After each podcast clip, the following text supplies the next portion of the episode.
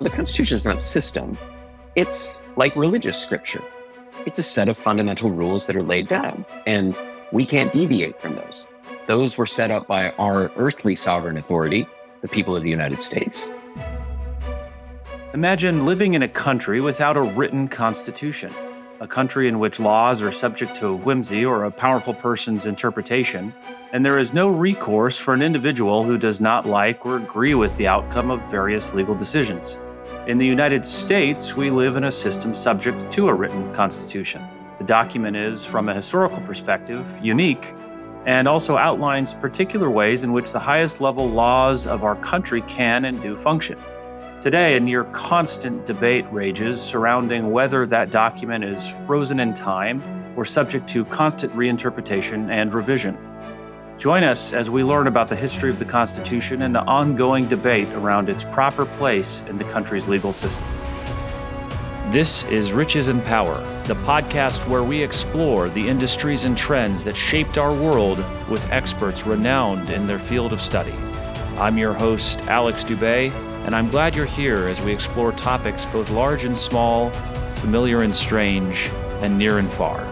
Join me as we learn about the forces that bent the world around them and built the world as we know it today.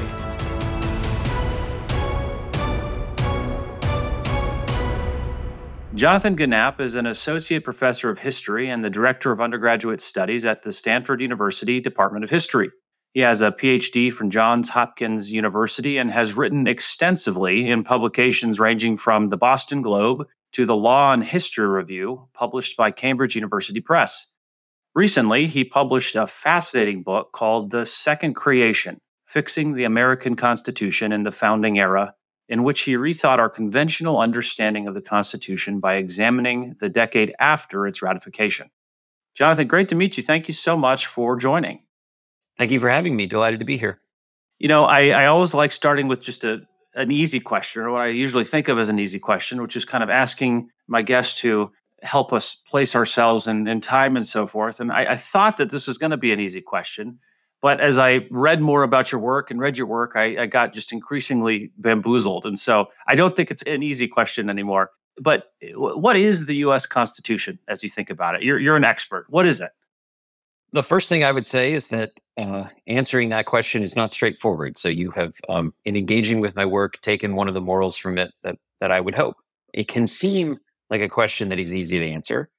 Isn't the Constitution the written document that we appeal to with such frequency to adjudicate our fundamental disputes and to understand why our system of government looks one way and not another. You can go and look at it. It has a tangible quality. There it is at the National Archives behind glass. But beneath that sort of surface level understanding of what it might be are some deeper questions that matter today, but I think especially mattered in the 18th century when the Constitution first appeared. Is it simply the written text? Is it a framework for government? And as best understood as that, is it a collection of fundamental principles and rules that guide us and orchestrate our conduct? Is it exclusively the thing that is written? Or is there also content in the Constitution that is not neatly contained there or obviously implied there? And if we just reflect upon some of our more recent debates, a lot of things that people think matter to the Constitution, you would have a hard time noting that they're required by anything written into the document itself. One example being why should the United States Justice Department be independent from the President of the United States? That's something people say a lot. The president can't just call up the head of the FBI and say, investigate my political enemies. But nothing about the set of norms that people think are important that govern that kind of independence in our law enforcement practices None of that could be found in the written constitution. So, what is going on such that we think these norms that exist outside of it are important? So, there's a deeper set of questions to reflect upon about what it even is when we refer to the US Constitution.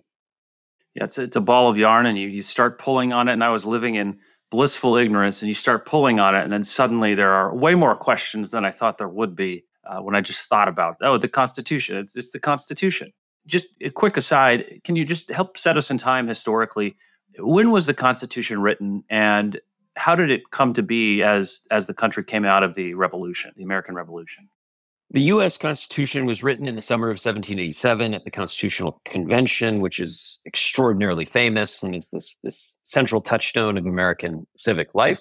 Uh, but that was 11 years after the Declaration of Independence, prior to taking the fateful step to declare independence.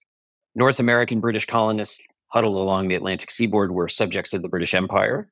They decided, having grown convinced that their rights as freeborn Englishmen were not being adequately protected by their British rulers as they thought they were entitled to, to declare independence from that empire and establish this new nation, the United States of America. They immediately got to drafting constitutions, but not constitutions we spend a lot of time thinking about. First, they wrote constitutions in the separate states, so the Constitution of Virginia or Pennsylvania or Massachusetts, and then they drafted one for the Union as a whole, the Articles of Confederation. Into the 1780s, there was mounting concerns that this system of federal governance that distributed power between this central government set up by the Articles of Confederation and the individual state governments was not working. There were a lot of problems that the nation faced, especially coming out of the war that they had to win to secure American independence, rising debt, economic depression, all sorts of issues that needed to be addressed. It seemed like the political system was, in, in the eyes of many, was not capable of handling them. So a constitutional convention was called to revise the Articles of Confederation.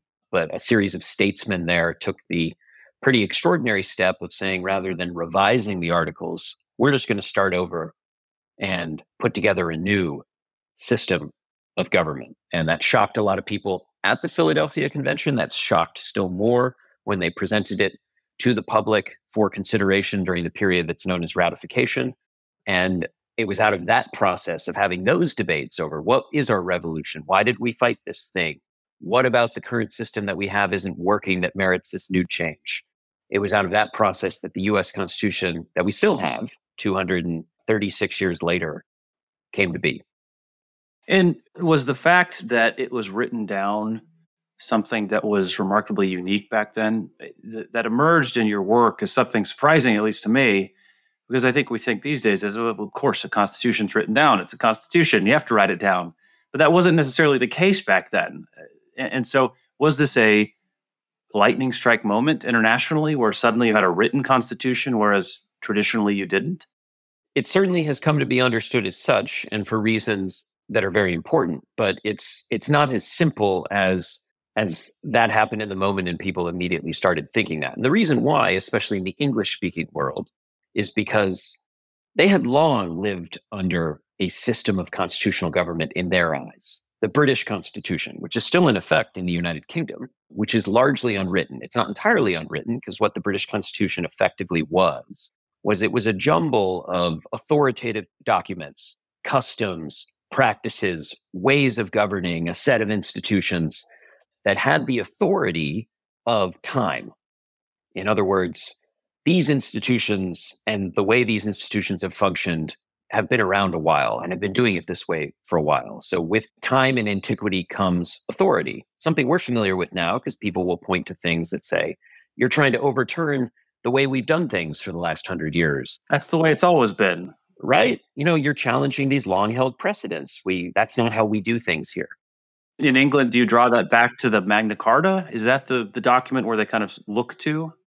That was certainly one of the foundational documents. Magna Carta drawn up in the 13th century and beginning in the 17th century, a lot of English constitutional thinkers grab hold of it and make it into the modern thing it is now as this kind of foundation of the British Constitution. But there are other documents coming out of the Glorious Revolution of 1688 that kind of brings a resolution to this long running struggle between the king and parliament. The English Bill of Rights is one of the documents that emerges from there. Uh, but a lot of the Constitution is unwritten, it's customary. It's based on people's understanding of what the essential principles of liberty are that Britain has long respected. The entire lead up to American independence is one prolonged constitutional debate between American colonists who are angry that they're being mistreated and British officials on the other side of the ocean who are devising policy for the colonies and those who are loyal to the British crown in the colonies, having this debate over what the British Constitution requires, what it allows, what it protects.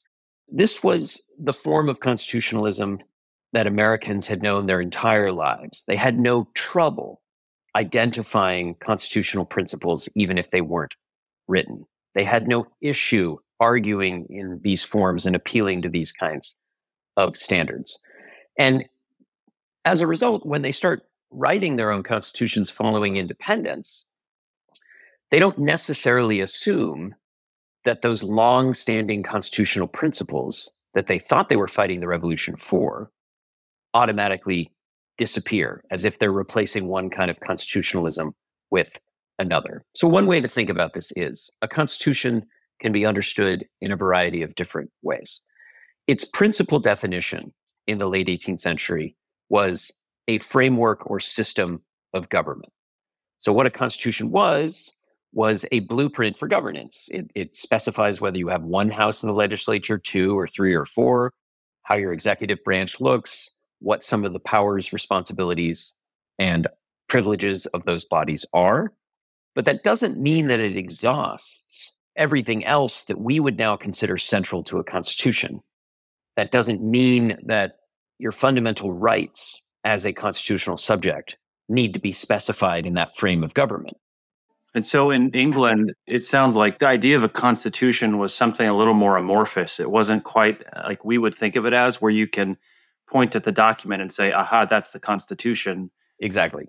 It was tradition, it was interpretation. And I'm guessing here, and I've never heard it put in these terms, so it's really interesting to learn about this. But leading up to the revolution, my guess is to your point about the constitutional debate, people's assumptions as to what the Constitution was and what rights were and so forth were diverging pretty substantially on, on both sides of the Atlantic. Obviously, it led to the revolution, but that that assumption w- was subject to a wide gap between the peoples. I would assume. Yeah, yeah. There, there was profoundly different ways of understanding what the British Constitution was, what it required, but importantly, it didn't automatically lead to a new belief in 1776 that the British Constitution had failed because it was largely unwritten, and we need to replace that by something that is that is exclusively written. And we can see that in the early state constitutions. What are some of the most important things that you can write into a constitution that Americans would point to today? Individual rights guarantees, right? They'd say it really matters that things are written in the First Amendment or the Second Amendment or the 14th Amendment. Well, only about half the state constitutions had declarations of rights. Half of them didn't. And the reason being that rights were not things that were created by writing constitutions. Rights were something you had as fundamental guarantees, either by nature or by custom. And the reason you wrote them down was to remind people in case they might forget or to reinforce, because, you know, reinforcement is never a bad thing, that you have these rights. But if you read the early declarations of rights, there's no there's no concern that they need to be exhaustive or they need to list every single one because it's just illustrative. It's we all have hundreds of rights. And here's a list that points to a collection that are particularly fundamental. So part of the question is that's one way of understanding written constitutions, that the written constitution is the starting point, not everything. We now live in a world where we treat written constitutions as not just the starting point, but we often talk about them as everything. In other words, the Supreme Court will say, sorry, if the right is not written into the Constitution, it doesn't have the same status as the ones that were. And people didn't originally think that. So there are ways in which that British constitutional thinking spills over beyond 1776. And the mere act of drawing up new governments that are written doesn't immediately delete that. So, to your original question, what is the US Constitution? When we start to realize how much of that prior tradition lives on, it becomes a more complicated question to answer. Does that all put into a, a different light that famous phrase, you know, these inalienable rights, life, liberty, pursuit of happiness? I think it was Jefferson wrote them, right? That makes me think very differently about those words. It, was it somewhat odd then that they were writing down inalienable rights? Did people think of those as something you didn't really need to enumerate to some extent? it was certainly something they debated. What is the best way to handle this? Because on the one hand, people would say, sure, you enjoy these rights no matter whether you write them down. But We've all seen what can happen. We thought we were the freest people in the world living under the British Empire. And then things went terribly awry when corrupt people got in power, as a lot of American revolutionaries claim. So maybe hmm. we don't need to write them down now, but 10, 20, 30 years from now, it'll be really dangerous if they aren't written down. But then other people say, but if you write them down, you will grow to fetishize what you've written down. And even if initially you didn't mean for the 10 things you wrote down to be more important than the 90 things you didn't, over time, people will assume those 10 are more important than the 90 you left out. Oh, that's interesting. Right? So there's this cost to enumeration. So there's this big question Are we merely trying to call attention to something that is otherwise true? What the Declaration of Independence is saying, the Declaration of Independence is saying the source of our fundamental rights is not because a king bestowed them, nor because a group of Democratic or Republican citizens got together and agreed on them. They are yours by your natural right. That's a very different source of rights than it has been enumerated in a constitution of government that people have agreed to. And they think both are important and they're trying to negotiate basically what is the best constitutional technology, if you will? What is the best means to an end to ensure this going forward. And James Madison's views on this are particularly interesting because he initially was pretty anti enumeration. He thought it didn't really make sense, especially in a system of Republican government. Anything that wasn't given to the government in terms of powers it could exercise was automatically retained by the people. So you should treat your rights as the big remainder some of that idea persisted in the Constitution. Wasn't there a line that talks about anything not enumerated in this document is reserved to the states or the people? Am I remembering correctly? You were remembering precisely. And if if um, you asked me at the beginning to kind of take us back to the 18th century, and I spent a lot of time with students and other scholars thinking about how the 18th century is different than the 21st century and how has our constitutional world changed. Well, the parts of the Constitution you just alluded to are a perfect example of that. So those who were opposed to ratifying the Constitution or concerned about it, one of the things they emphasize is, well, it doesn't have a Bill of Rights. It doesn't enumerate rights. And we're really concerned you're centralizing all this power in this new national government. This is really scary and ominous. We need a set of fundamental protections written down.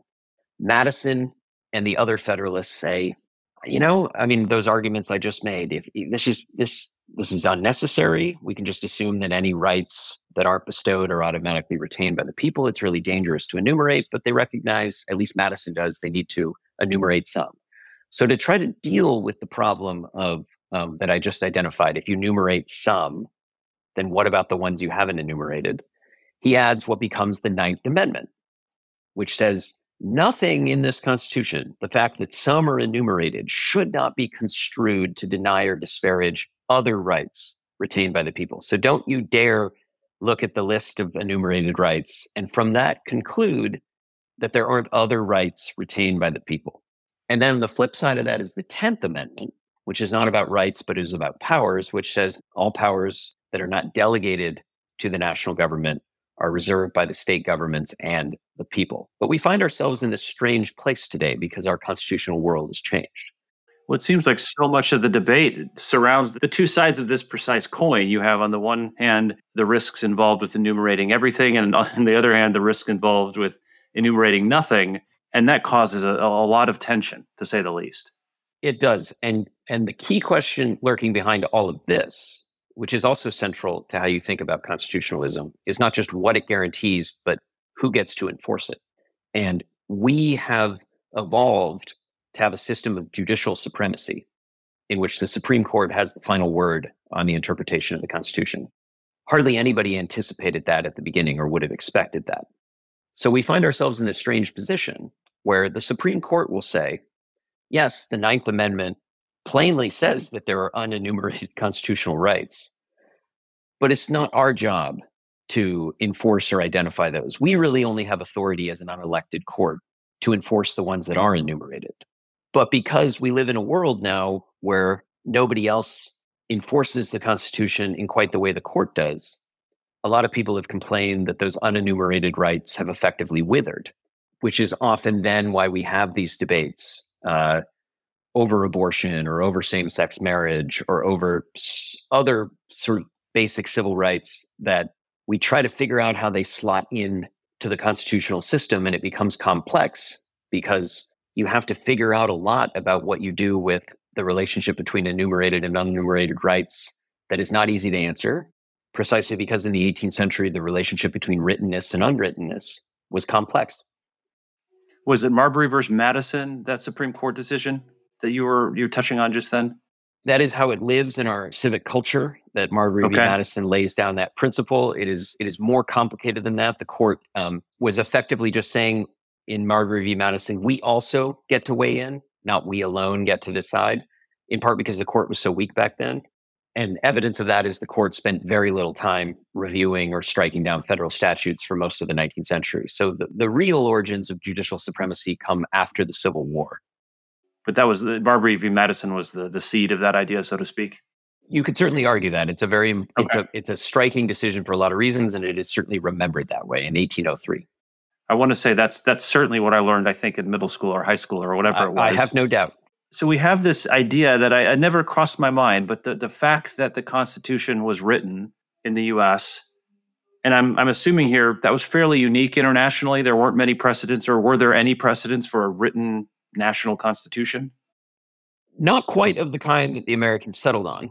They okay. would point to the fact that they had colonial charters under the British government for decades going back. So in a lot of cases, they would say, "Well, what is the Massachusetts Constitution, but not a continuation of our of our charter that laid out our colonial government. But certainly, there's something revolutionary and significant about drawing up a framework of government, adding to it a Declaration of Rights, doing so in special constitutional conventions with a real intentional purpose, and then being able to have that marker. I mean, this is what happens when you write things down. They, they can have unintended consequences because people start pointing at that written thing and investing it with a particular kind of authority.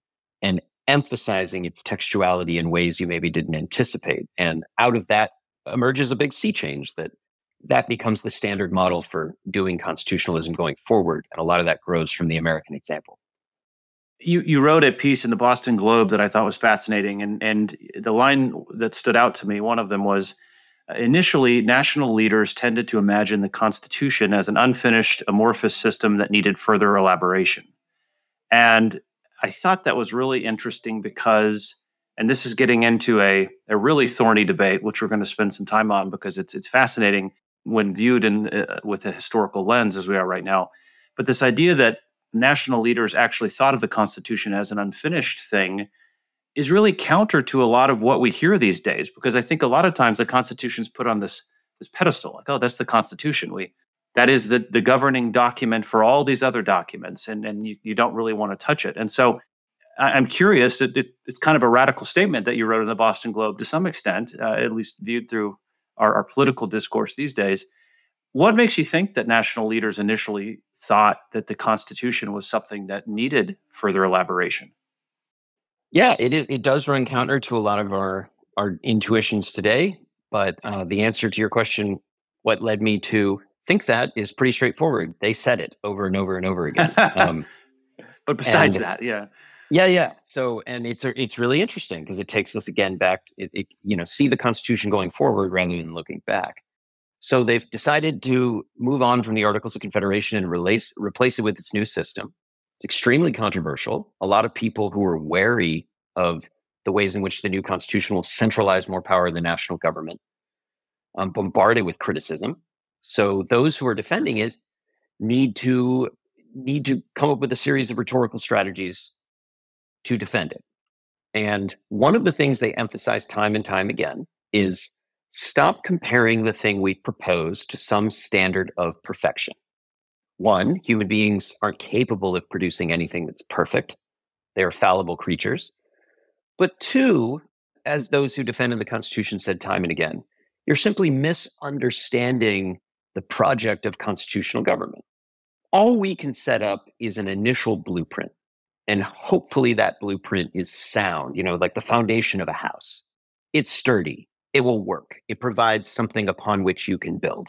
But you have to continue building for a lot of reasons, but not least because it is very, very difficult, basically impossible, to anticipate what the future will bring and to devise solutions for all those emergent problems. So you have to delegate a lot of work to future generations. And in the short term, you have to delegate a lot of this work of specifying and fleshing out the Constitution to the first group of leaders who will take office under it. So the first federal Congress, in a lot of people's minds, was almost like a second constitutional convention because they had this bare bones document to work with. Article two, the executive branch. Oh, there's a president, but it doesn't say anything about exactly what kinds of other offices there will be in the executive branch. So they have to go about the work of creating those. There will be a Department of Foreign Affairs, what we now call the Department of State with a Secretary of State. There will be a Department of Treasury. There will be a Department of War. Will there be more? I mean, w- will there be a Department of Education as we have now? And how exactly will all of these things work and be structured? Um, there will be a person at the top, the secretary, a cabinet head. How many officers will they have beneath them? What exactly will their responsibilities and duties be? How will those relate to what Congress is doing? Same thing with the federal courts. The Constitution specifies very little about how the federal court system will work, other than there will be one with a Supreme Court at the head. But how many appellate courts will there be, and how will that process work um, by which cases enter federal court and make their way to the Supreme Court? And I think the deeper, deeper answer is provided most famously by James Madison in Federalist 37 as part of the Federalist Papers, he really addresses this complaint that the anti Federalists have, those who are critiquing the Constitution, that the Constitution is not just unfinished and imperfect, but it's also the clearest marker of that is it's unbelievably vague and ambiguous and indeterminate. To them, it just looks like a series of written instructions that could be interpreted in any which way. This isn't going to constrain anybody in power. And Madison says, well, let's reflect upon what is entailed in writing a constitution. And he has this long disquisition on the difficulties of human language and meaning. That when you're dealing with complex objects like federalism or the separation of powers, the relationship between legislative and executive power, human language is never quite supple enough to capture all the nuances or complexities. So, no matter how you try to construct this intricate constitutional system on paper, as soon as you set it in motion and controversies arise under it, it is inevitable that there are going to be a whole host of disputes that are not easily answered by the kinds of things you try to specify ahead of time. That's just not something that's possible because of our limitations. As a result, he says, a whole bunch of controversies will need to be liquidated, as he puts it, or settled through ongoing disputes and adjudications.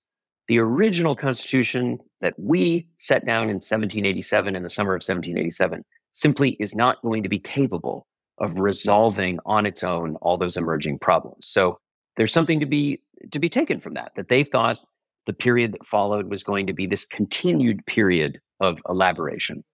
So James Madison very explicitly looked at the Constitution as to mix metaphors, I guess, a foundation or a blueprint or, or something to that effect. You know, the, the way to build the structure, but not the structure itself necessarily.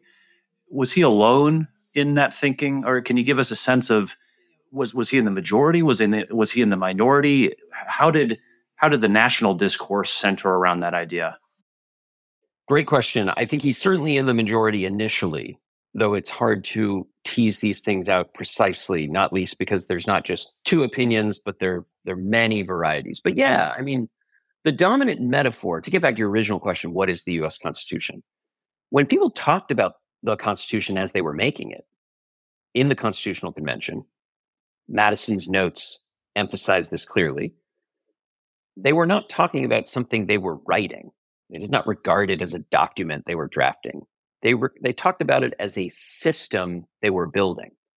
And they often analyzed, analogized it to things like the solar system, right? How do you ensure that a system that you're trying to set in motion continues to operate in the way you designed it? You know, I mean, a, a, imagine a solar system in which planets, the gravitational pulls aren't set properly. So planets are flying off in every direction. And a few years down the line, the system is no longer a system.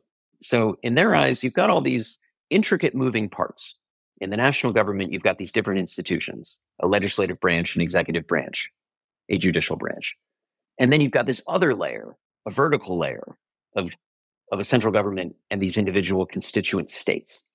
How do you set all these different things in motion such that they remain at equilibrium.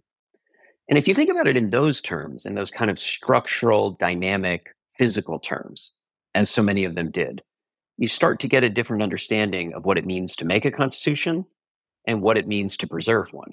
Because the job moving forward is okay, we've got a schematic, we've got a blueprint. How do we fine tune things or continue building them such that this system stays at equilibrium? Just calling it a system, I think, really reframes that nicely because you sidestep the whole debate, which we'll get into in a minute here of, well, is, is the document immutable or is it changeable? It, well, it's not a document, it's a system. That, that really makes you think differently about it. Absolutely. But what we also need to understand is how it comes to be regarded as not just a system, but also a document. Yeah, how did that happen? How did people start saying, uh, uh, uh it's this isn't a system, it's it's a document, it's it's fixed. So it's complicated. It has different moving pieces. It doesn't happen all at once, but it's something that happens as people begin really aggressively debating the Constitution. So a lot of what I try to emphasize in my work is what happens as people have debates, all of the ways in which the, the, the activity of debating something changes the very thing you're you're you are debating. So the one thing people can agree on early on, they can't agree on what the Constitution is, what it means, whether it's good, but they can agree that it's the thing to argue over. The easiest way to win an argument in America then as now is to say the Constitution requires it. The Constitution is on, is on my side. And for those who are very wary of what Madison and others are doing with the Constitution understood as a system, elaborating on it, using a fair amount of discretion, treating it with flexibility. One of the ways to try to limit that kind of discretion is to say, no, no, the Constitution is not a system. It's like religious scripture. It's a set of fundamental rules that are laid down, and we can't deviate from those. Those were set up by our earthly sovereign authority, the people of the United States, and they can amend it. Part of the Constitution is a formal amendment procedure, but it's not up to us holding power under it to exercise that authority. So, one of the first instances of this kind of discourse emerging is in the first constitutional debate that is little known today, but I think is endlessly fascinating in the first federal Congress over the removal of executive officers. So this can seem a very specific technical debate. It's a question of, okay, once officers are appointed, officers of the United States, such as, say, the Secretary of State or the Secretary of Treasury, how can they be removed? Well, the Constitution is silent on this. All it says is they can be impeached in the case of high crimes and misdemeanors. But to a lot of people, that was absurd at the time. You have to have a way to remove the Secretary of Treasury other than for impeachment for high crimes and misdemeanors. And what even is a high crime or misdemeanor? You could have that debate, right? Exactly. So William Loughton Smith from South Carolina is hearing this debate and says, I don't know. When I look at the Constitution, it says they can be removed for high crimes and misdemeanors. That would seem to me the only way they can be removed. Either we are bound by the Constitution or we're not. We're not allowed to rewrite it. So, so you you instantly have this this debate instantly. I mean, there's not a moment's pause, and everybody's saying, "Oh, it's a document or it's a system." The argument's set. Yes, but what's striking is pretty much everybody in the first Congress looks at William Loughton Smith and says, "Well, that argument's bananas. That doesn't make any sense." But it's a strong enough argument because he just keeps saying, "But this is what the written Constitution says that they have to come up, they have to innovate answers to account for it." And they start having a debate over well, is it that the Constitution is silent and we here in the first Congress get to fill silences? All right. So that's one way of understanding this is this is incomplete, it's unfinished. We get to finish it. Or is the Constitution actually speaking in in quiet ways that we can't quite detect? And then the job of interpretation is to decipher those beneath the surface forms of constitutional speech and there's a tension between that too, because one assumes that there is a silence and you're filling it. And another one assumes there's only an apparent silence. But actually, if you read the Constitution more carefully, or as a cynic would say, if you interpret it more cleverly, you can pull from it commands that other people would not see at first. It also seems like that's the beginning of this kind of the the drafter worship or the founding fathers worship, where you start to think, oh no, you know, th- those folks who wrote the Constitution were far wiser than us. So it, it's their words that matter as opposed to our our modern needs. You can see that debate starting immediately after the ratification here. Precisely. One of the interesting, ironic things that happens in the decade after the Constitution is written is the way in which people create, national leaders create the idea of a founding moment that can be appealed to to help resolve uncertainties and contradictions or, or, or fill silences. So maybe the Constitution is silent.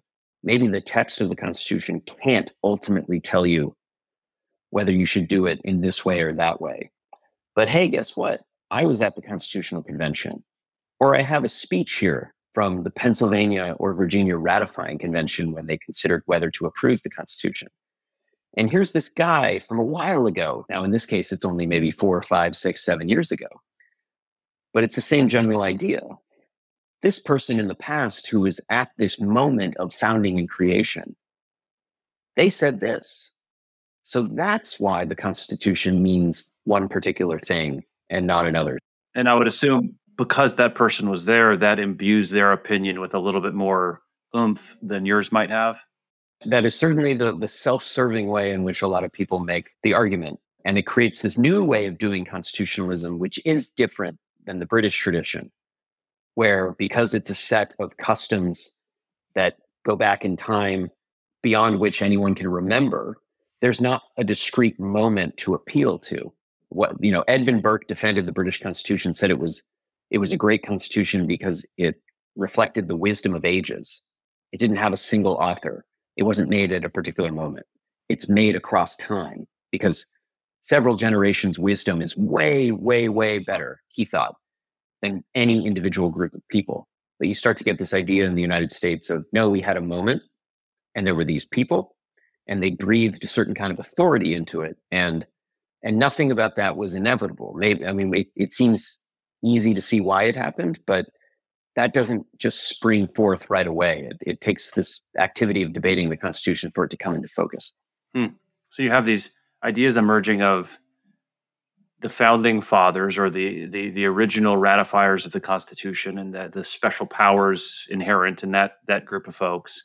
And then this idea of are we today interpreters of the Constitution or is our job really to read the Constitution more cleverly? But all the answers are there we just have to read it carefully. Is that fair? You kind of have this trifecta emerging. And one of the great complaints that people have about our culture of constitutional veneration is that we often hide people will complain. And this would be true of no matter which side of the political spectrum one is on. That people often hide what are innovative, new, creative readings of the Constitution behind the supposed authority of what the past requires or laid down. So somebody will invent a new reading of the Constitution and then claim that actually this is just what the framers intended or what the Constitution's words rightfully understood mean. And to a lot of people, there's there's a there's a subterfuge quality to this, but also a lack of maturity. That there should be a way in which we kind of recognize where the Constitution runs out and have a fuller debate about what we ought to do at that moment the debate around the Second Amendment seems particularly guilty of that, where it's the reading of the the strange punctuation and well, a militia. Do we need a militia these days? What do they mean by militia? Firearms are different. There's there's so much historical context. I think that is swirled around in that debate a lot, uh, more so than at least the other amendments that you see put in the headlines. At the very least, I think. Absolutely, I think I think our modern debate over the Second Amendment, just as you said, really brings that to the fore in a powerful and immediate way. I mean, all the questions. What do you do with an old constitution from the 18th century that was devised with not just certain purposes in mind, but and, and not just certain understandings of technology in mind, but also particular understandings of how Re- Republican government worked and what it meant to be free that have undergone dramatic transformations themselves. Um, and it's it's the same problem you face in all forms of historical interpretation. If you're trying to interpret a text written a long time ago, to properly understand what that text was saying at its at its moment of original authorship, you have to recognize all the assumed things beneath the surface that presupposed what the person was was writing and saying. You can't just look at the words. You have to kind of recapture a whole worldview and imagination. And, and there's a way in constitutional debate where we talk about the authority of the past, but it's always the past as seen through the present, which ends up just distorting the past. But the past continues to serve this authoritative function of trumping the president. So it works in complex ways, but the Second Amendment debate shows that very well. The National Bank and, and Alexander Hamilton's involvement of that, that seemed to me to be a particularly interesting use case, I guess, for this whole debate. Can you just give us a little bit of an idea of, of what happened when that debate occurred? Because it seems like it strikes at the heart of this, where, correct me if I'm wrong, the Constitution didn't mention anything like a national bank, but then the country realized, well, we need some way to deal with the debt and uh, strengthen our currency and so forth. And so up sprung this idea, this national bank. How did that play out in the debating world back then? The debate over the national bank is almost certainly the most important constitutional debate of the decade following the Constitution's drafting for a whole variety of reasons. The National Bank is um, one of the signature features of Alexander Hamilton's ambitious financial program to salvage American finances and put them on more secure footing. Extraordinarily controversial, divides the nation along regional lines, and raises a lot of concerns about what kind of nation it will be agricultural, commercial, how much favor will be given to banking, so on and so forth. So, one of the ways that opponents of the bank challenge it is by claiming that it's unconstitutional. Not just that the bank is bad and will do bad things for America, but that it's not allowed by the US Constitution. And the argument is, as James Madison famously laid out at the beginning of the bank, that what essentially is the United States Constitution, again, getting back to um, we shouldn't just assume there are straightforward answers to that question. His answer is it is essentially a government of limited and enumerated powers. His point being, the only powers that the national government has are those that are clearly enumerated. So we talked earlier about enumerated rights. Now we're getting the problem of enumerated powers. What can the federal government do? Can it only do the things laid out and expressly enumerated? Well, Article 1 of the Constitution, which lays out how the legislative branch will work, in Article 1, Section 8, there is an enumerated list of federal legislative powers, things that the federal government can legislate on. And then at the end of the list, so again, we're starting to see ways in which this debate mirrors earlier ones we talked about. The end of that list is punctuated by what's called the necessary and proper clause, in which it says Congress shall also have power to make all laws necessary and proper to carry out the foregoing powers, or in other words, all the powers on the list, and all other powers vested in the government of the United States of America. So we have a list, and then we have a clause saying, and you also get all other powers that are necessary and proper.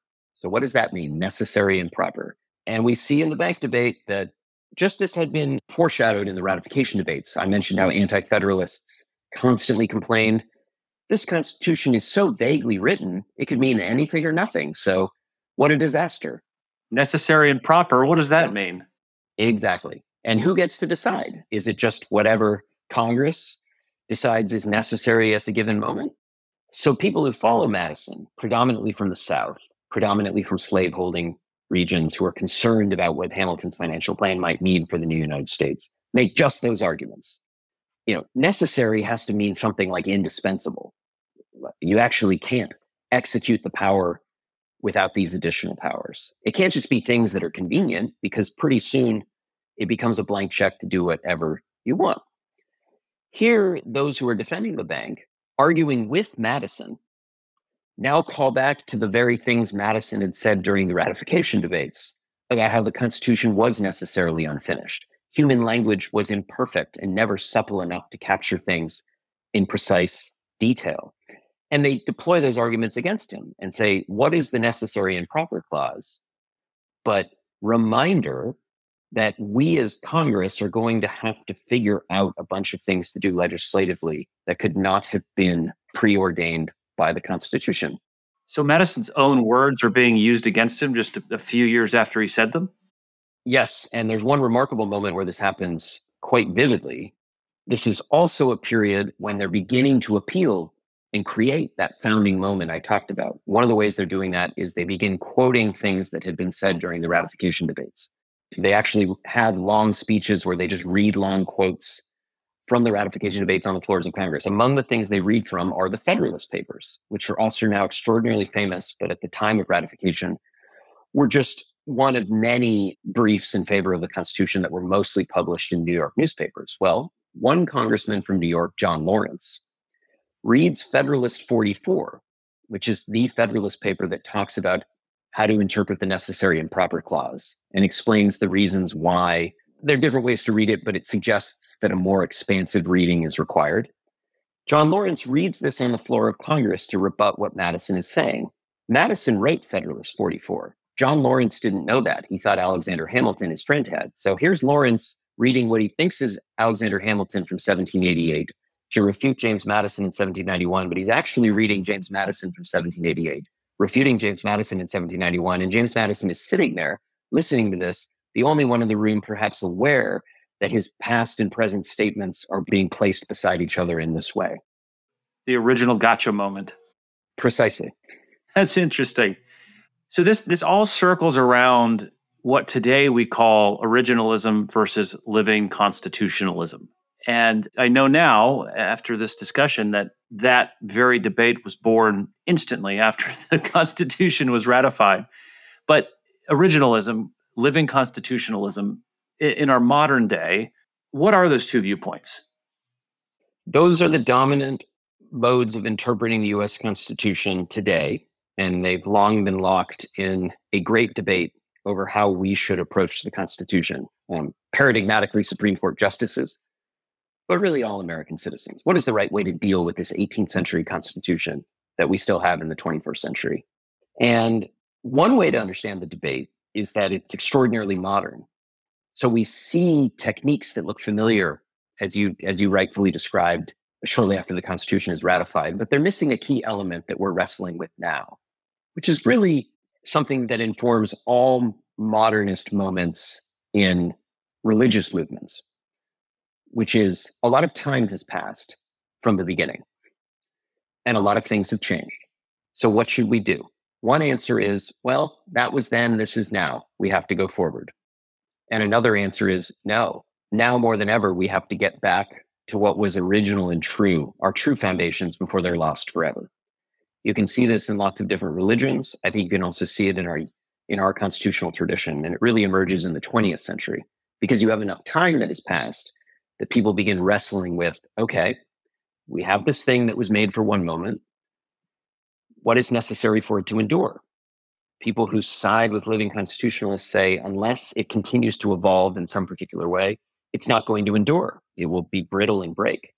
And the other side of the argument is no, unless we get back in touch with and enforce the original meaning of the Constitution, not only will we lose our Constitution, we're going to lose the rule of law itself. So you get this this this really you know fundamental debate over how we today, living in the present, living in modern America, should think about our relationship to our constitutional roots and the past.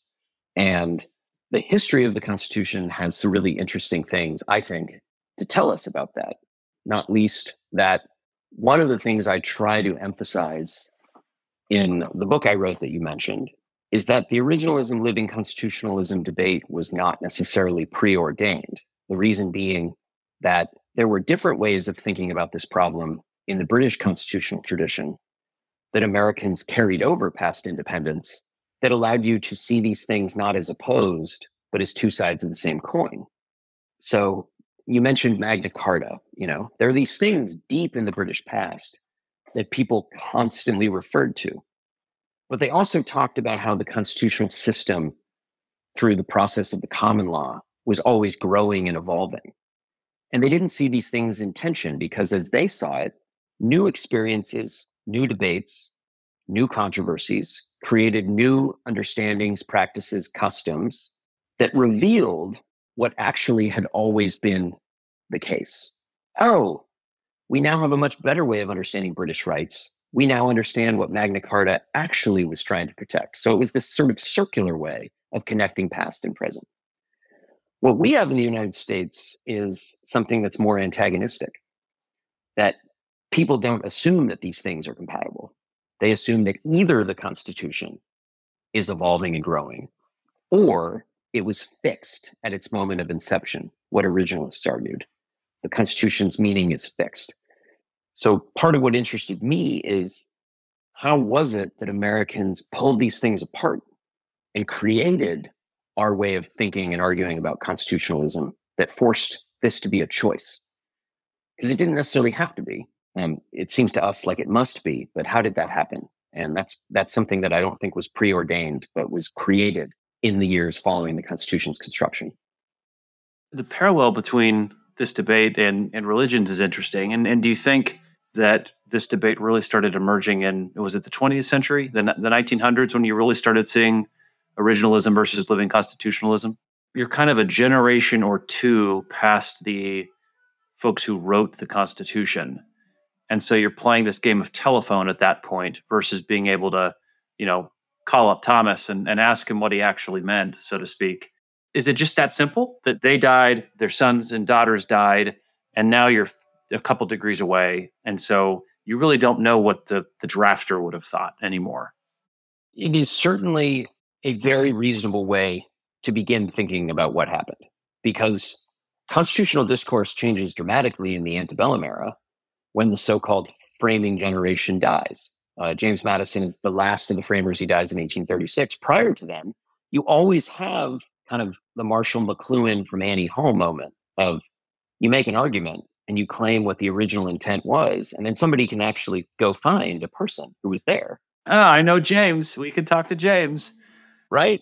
And this this happens in the nullification debate uh, when the when certain states' rights activists are trying to say that the state governments have an authority to not just challenge federal laws, but nullify them.